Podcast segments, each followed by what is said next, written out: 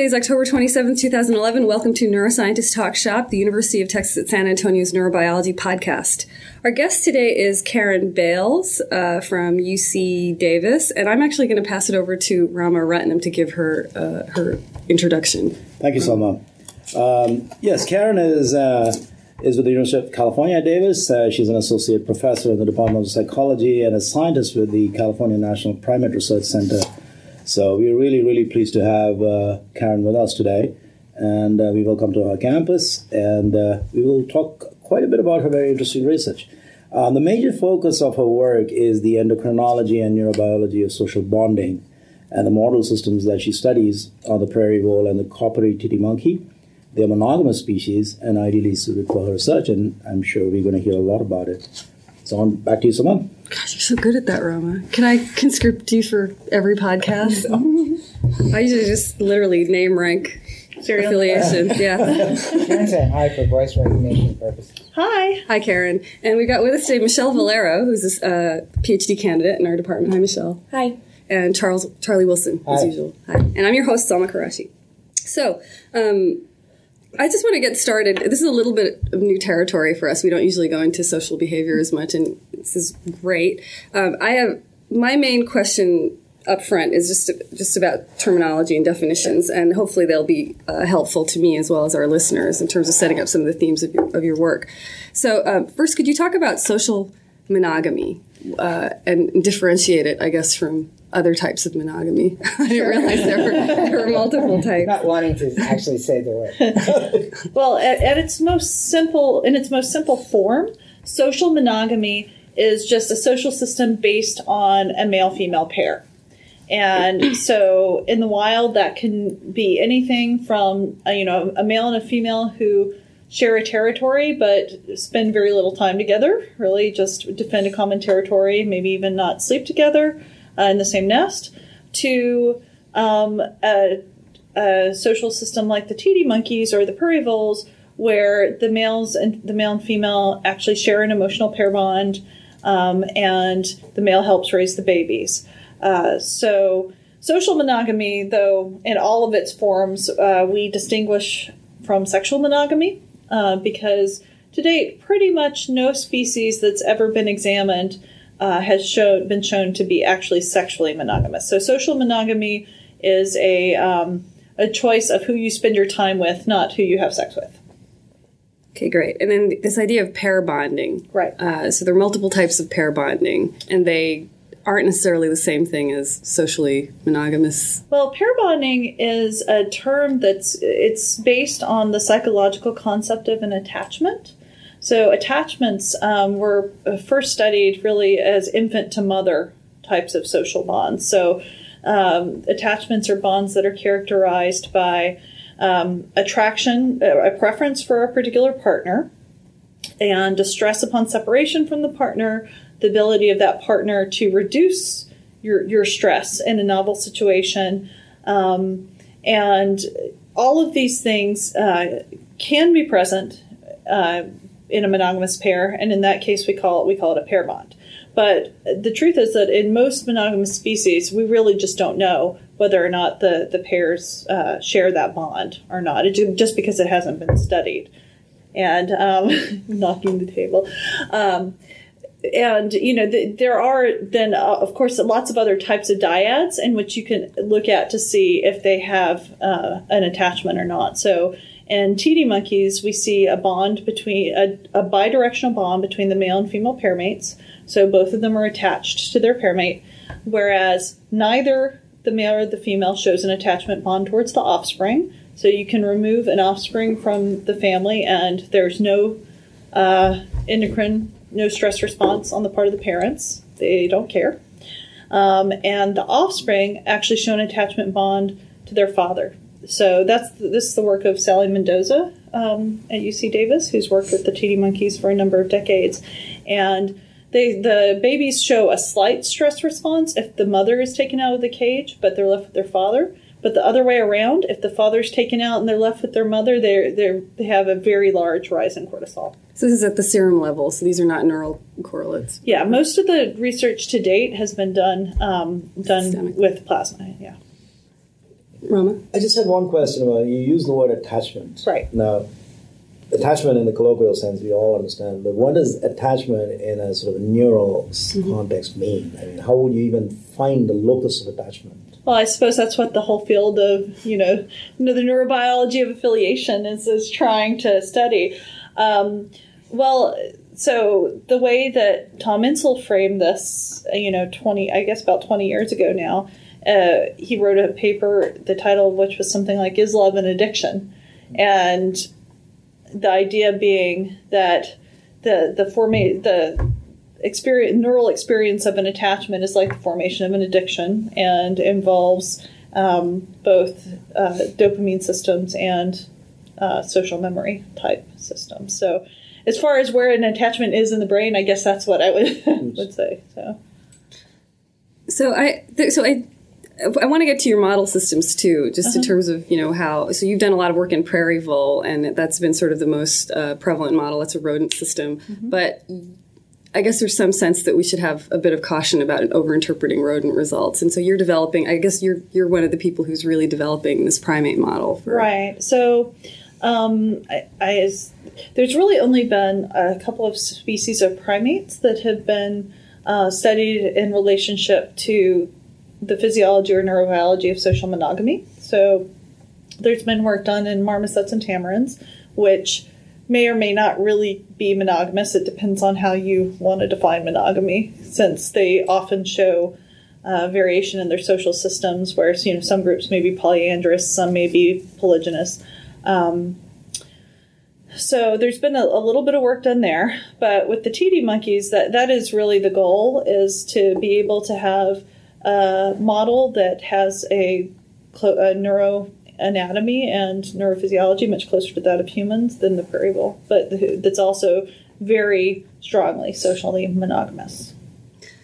So when, when you look at these animals, the way I imagine it, and obviously, again, you know, I'm, I'm, a completely naive person in a lot of ways about this stuff. So you see this innate trajectory of maturity happening, and, and that's sort of dictated by the, the, the gonads, and it's sexually dimorphic, and there's you know a lot of social behavior sort of, I guess, derives or is associated with that.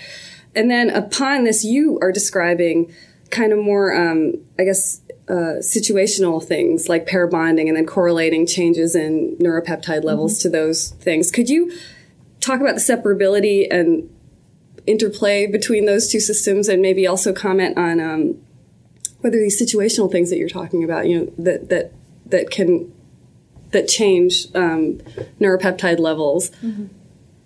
Are we always to assume that they're causal to behavior or, I mean, can you take it take it as you will. I, I know it's a big meandering big, question. Big question. um, so the first question is, you know, what are the contribute? If I remember, what are the contributions of development versus you know plastic situations to to pair bonding and and uh, these other social behaviors? And that's something that we're, we're it's a it's a, a, an explicit goal of our grant to try to figure out. Um, socially monogamous species have another characteristic that I haven't mentioned, which is that often the offspring stay way past the, the age of sexual maturity. So, kind of like humans, um, you know, we, we don't kick them out when they go through puberty.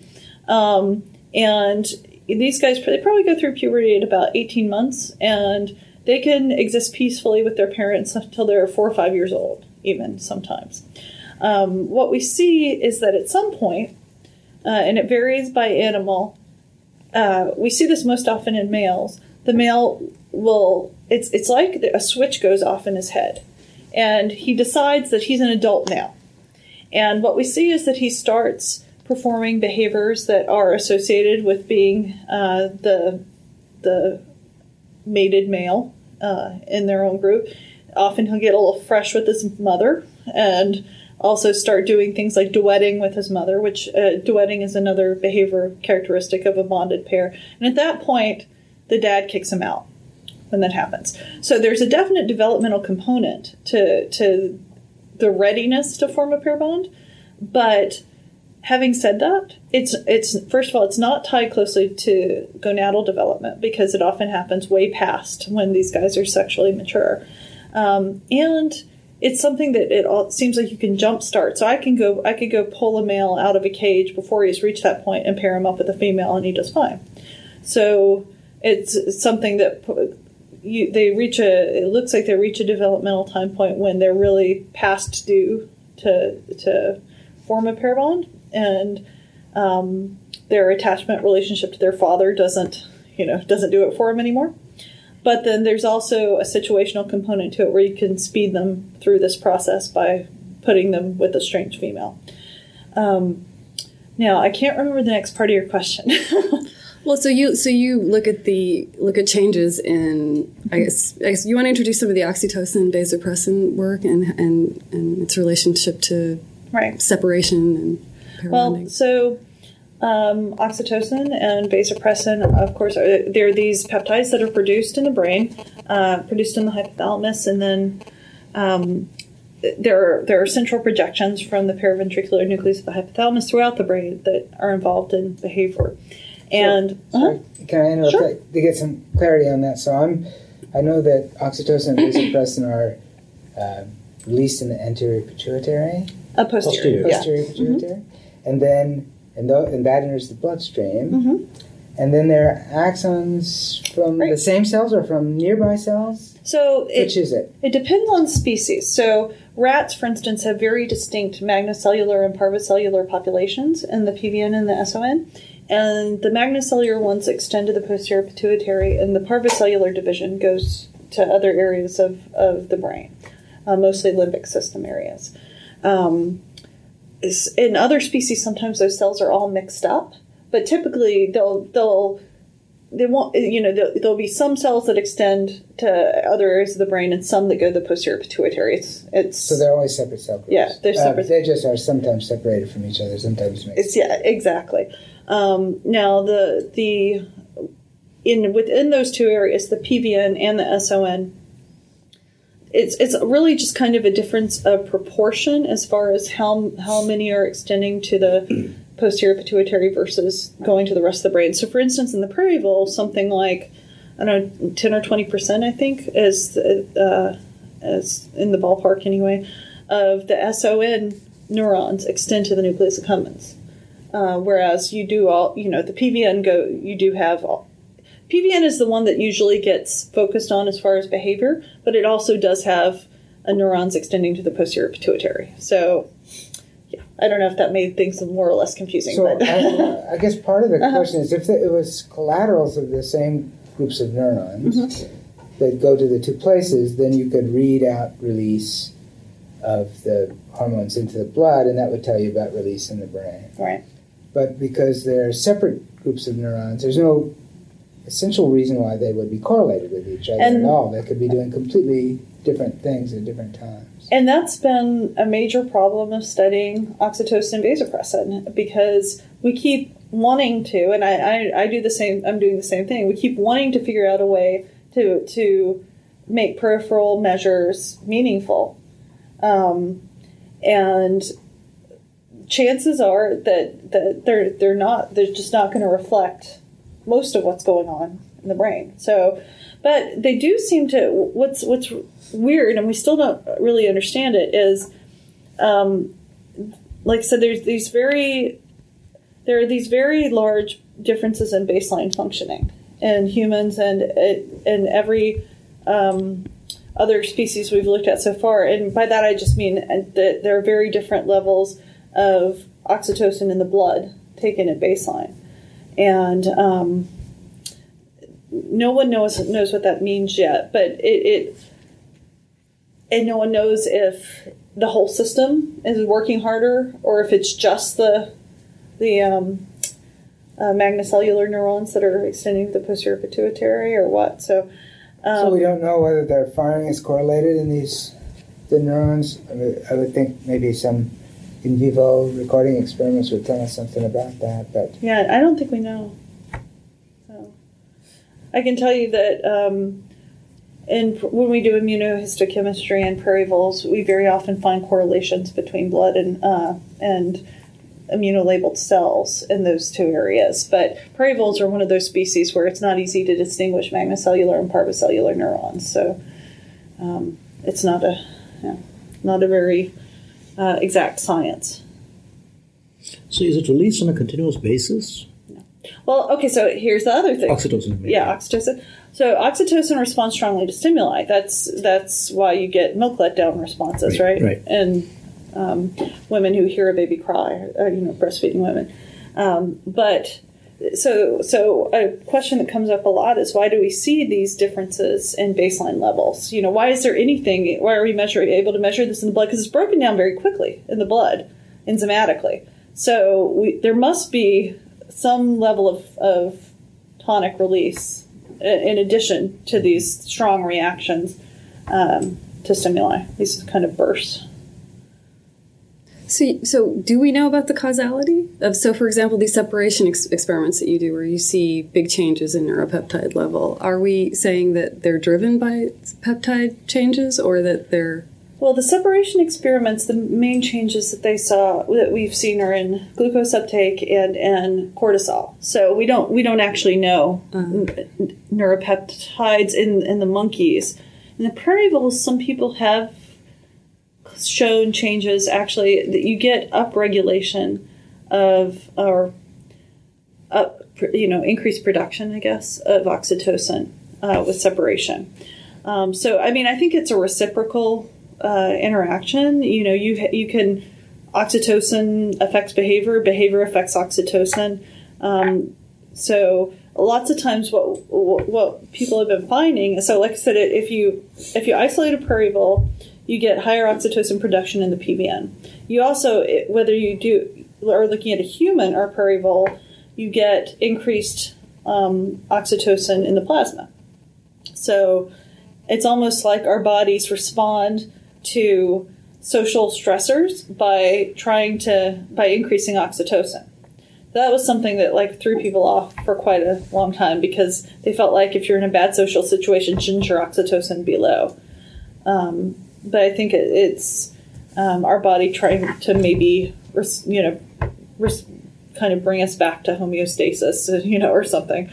Um, But these kinds of questions are usually solved by an experiment. You inject oxytocin into some place in the brain, and then you see if everything else happens or not. Do we have Well, those sure. kinds of experiments? Um, for things like pair bonding, for things like uh, uh, in prairie voles, for things like um, alloparenting in prairie voles. Yeah, yeah. So um, there's a, a sex difference story where um, fem- you know females are a little more sensitive to oxytocin, males are more sensitive to vasopressin. Um, but both sexes need both of the hormones in order to um, to uh, engage in these behaviors. So is it shown that if you do, if you completely eliminate oxytocin, is it possible to show that the pair bonding does not exist? Yes, it has been shown. Okay. Yeah. So it is, nece- is absolutely necessary. Yes. If you if you block oxytocin, the prairie voles won't form a pair bond. Sorry, I think I was making that question more complicated than what you were actually asking. Um, it's usually the other way around? Usually, I make things more. oh, or we just we just took off in a different direction. Okay, now I know how it feels. um, so yes, that and so both sexes, uh, if you block oxytocin or vasopressin or d- dopamine D two receptors in either sex, you'll block the pair bond from forming in prairie voles. And monkeys, there we haven't done those experiments yet, and um, the reason is that for oxytocin and vasopressin, um, until recently, well, still for there's still a lack of tools for vasopressin. Until recently, we didn't have an oxytocin antagonist that would cross the blood-brain barrier readily, um, and uh, we we don't cannulate the titi monkeys, so. Um, now there's there is one available, so uh, hopefully we'll be able to do that kind of experiment soon. Lots and lots of people take D2 receptor antagonists. Do they have, of course, those people usually have some kind of disturbed social uh, behavior to begin with, but what do we know about the effects of that on human bonding? That's an interesting question. Um, I I don't know that the, anyone's looked at that. I think there's been some research on dopamine receptor genetic variations and human pair bonding. Um, I couldn't tell you off the top of my head what the associations were, but there, there's a lot of interesting research in humans uh, right now on oxytocin receptor, vasopressin receptor, dopamine receptor genetic polymorphisms and the relationship to relationships. Well, the relationship to relationships, yeah. So that is, would that explain the enormous variation that we see in uh, mate preference in, in, in humans? I mean, It and, could. and, and the and the bonding differential bonding ability in, between couples you see in, in humans. Well, I think there's two things that explain it. One is uh, genetic variation, and the other is early experience. So, in the prairie voles, for instance, um, you know, there's this story where where you have polymorphisms. You have a short form and a long form of the vasopressin V1A receptor allele, and and the ones with the long version pair bond better. The ones with the short version do not pair bond as well. Fine. But then when you look at receptor binding, vasopre- you know, the, the functional outcome of this genetic variation, the one area that doesn't vary based on the gene is the ventral pallidum, which is the area where they think the most important things are going on in pair bonding. But we find differences in the ventral pallidum based on early experience. We find differences in vasopressin receptor binding based on whether or not they were exposed to oxytocin early on. So I think there's, you know, everything's got to be a combination of genetic background and what your parents did to you when you were a baby, how badly they messed you up. so So what are these? What is the oxytocin and vasopressin receptor? What are these receptors? Are they they're metabotropic? presumably, yeah, they're G right? protein coupled receptors. G- Okay, and they're found in the powder. They're, among other places. Yeah, they're found a lot. There's a lot in the um, just throughout the limbic system, really. Yeah, Really throughout the limbic system. and a lot in the ventral forebrain.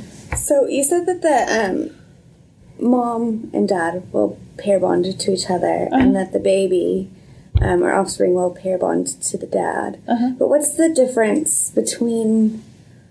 And that, that that pair bond is not reversed from the, from the parents to the baby. What? But what's the difference between mom and dad? I guess that dad will be motivated to carry the baby around, and mom will act so sort of aggressively, maybe, or Well- indifferent to it. the from what we see, it's not actually that the male uh, is motivated to carry the baby. The male is just tolerant of the baby.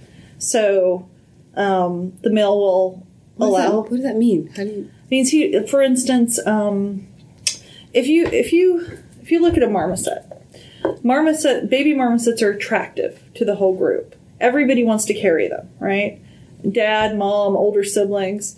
I would never say that a marmoset didn't like its babies or something, but um, the titi monkeys, uh, n- parents actually experience um, higher stress reactivity. They, they actually have higher baseline cortisol and higher responses to stressors when there's a small baby in the group. They actively avoid the baby if possible. So, uh, you know, it, it's really kind of sad because uh, sometimes, you know, a- an animal who's who's carrying the baby, everyone else in the group gives them kind of a wide berth.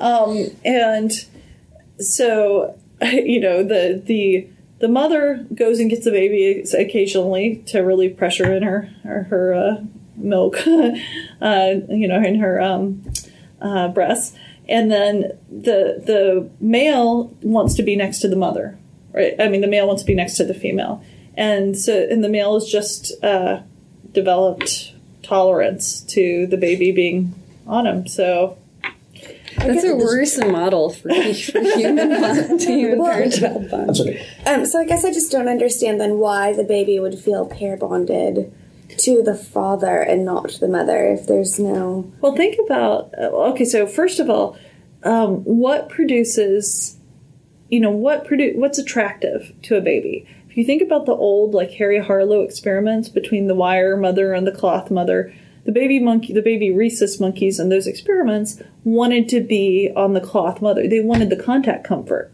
right? Even when uh, the, they weren't getting any food, right? So I always look at this as sort of the natural version of those experiments. Here's a case where you're not getting, you know, your food and your contact comfort from the same source, and it's the contact comfort that the babies find attractive. So Isn't fo- isn't feeding a source of contact comfort? I mean, there's a certain number of hours a day that they feed, right? And well, it's it's pretty brief overall. I would I would guess that over the course of the day they spend maybe an hour feeding because it's just these little brief bouts, and they probably most of them spend 23 hours on their dad. So I mean, it's certainly a, a you get lots of things through milk. You know, um, it's you know a source of hormones. There may be uh, well, we know there's oxytocin in milk. It probably gets destroyed in the stomach, but. Um, but but yeah, it, it it's sort of the carrot and the stick with the mothers. I think they get the milk, but then as soon as they're done, the mothers start harassing them. You know, rubbing them against walls or making them cry, so that the dad will come and get them. So I'm really intrigued by this. Throws the whole concept of you know parenting and familial structure on its head because we have pair bonding, very strong pair bonding between these males and females in the species, right? And they don't give, they don't give a hoot for their children, right? The young ones. They want to get rid of them. And the children end up just fine. So well, we, we discussed this actually at the student lunch. It's like evolution only has to be good enough. You don't have to. you just right. as long as the kids are surviving, so, then. okay, so then I mean, then you could put this in the context. I mean, then you could rather say these are these, these. I hate to use these anthropomorphic terms, but they're desperately in love with each other and don't want to share their lives with anybody else. Mm-hmm. Would that be a fair way of looking at it? Um, that would be anthropomorphic. Yeah. the whole thing is anthropomorphic. well, you know, the, the, I, I, think so. People, this is this is uh, you know to this relates back to your question, but um, people often ask me if I think humans are socially or, or if humans are monogamous or not. And I mean that's that's a very loaded question. But what I do think humans are capable of, which we don't see in very many other species, are a very maintaining a very large number of very close relationships all at the same time. So you you can we can love our partners and that doesn't mean we love our children less or our parents less. Maybe it does for some people, but in, in general, you're, you're capable of having very deep emotional ties to more than one um, uh, other person at the same time. And so, I mean, I, I think that the titi monkey system is just, you know, it's a very simplified version, which makes it easier to study, study. Right? right? Because we only have this one, uh, for an adult anyway, this only this one relevant bond. And yeah. yeah, it's a great model system in that sense. Yeah. yeah. So, I want to get your thoughts, since you're someone who's really qualified to talk about this, um, and I certainly am not. What you think about a, use of peptides as commercially available um, social in, enhancers of social engagement, or I guess you know the trust, you know, oxytocin being the trust hormone, right? Yeah. Um, so I th- I think they're uh, in most circumstances unlikely to have much effect, uh, especially as uh, advertised for use, where you're supposed to spray it on yourself and then um, that's supposed to make other people trust you. I don't think that's going to work at all. Um, like it would make you trust other people. If anything, right? Yeah, yeah, that's true. They're trying it out in Europe, I think, but to, to reduce ethnic tensions and so on. Trust me, I just snorted some oxytocin. All those crop feeders that you see in the sky. well, my understanding, and I don't know how much of this is is urban legend or not, but I always heard that the uh, there was funding via the Department of Defense for oxytocin research because they they were so worried that other people would use it to like manipulate um, our agents or something. Any soldiers hugging one another. Yeah. so, but, but, the, the, more therapeutic type things for okay. for autism, and it's getting kids to social and socially right. engage. Um, so I, I, think it holds both great promise and uh, great danger because um, you know, in short term studies, it does seem to affect social engagement. There have been studies in clinical populations as well as in, you know, the typical uh, undergraduate um, volunteers. Um, but at the same time, uh, we have zero understanding of how chronic use or developmental use will affect the system. And some things that typically could happen is we could downregulate oxytocin receptors we could get secondary binding to vasopressin receptors and affect those. Um, we could uh, end up with lower production because we're just downregulating the whole system. And um, so I think this needs to be very carefully studied in animal models, which it has not been before we uh, really can be com- before I personally would be comfortable giving it to human. Does it do anything at all? I mean, people who try this, what do they say about it? Um, it's it's interesting.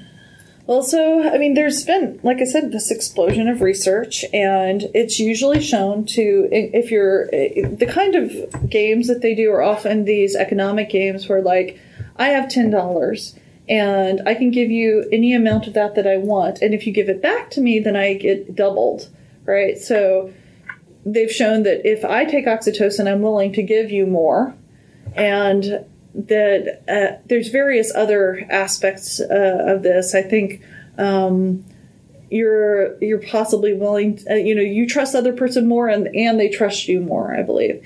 Um, I think that they haven't necessarily done all the controls they should in some of these experiments. They've controlled for things like is it just that you know people exhibit riskier behavior. They've controlled for that, but what they haven't really controlled for is do they just not care? You know what I mean? Maybe I'm giving you all ten dollars because I just don't care if you give it back or not. um, so they have shown effects. They've shown effects on um, things like uh, recall, you know, emotional recall. You have warmer, fuzzier uh, recall if you take an oxytocin.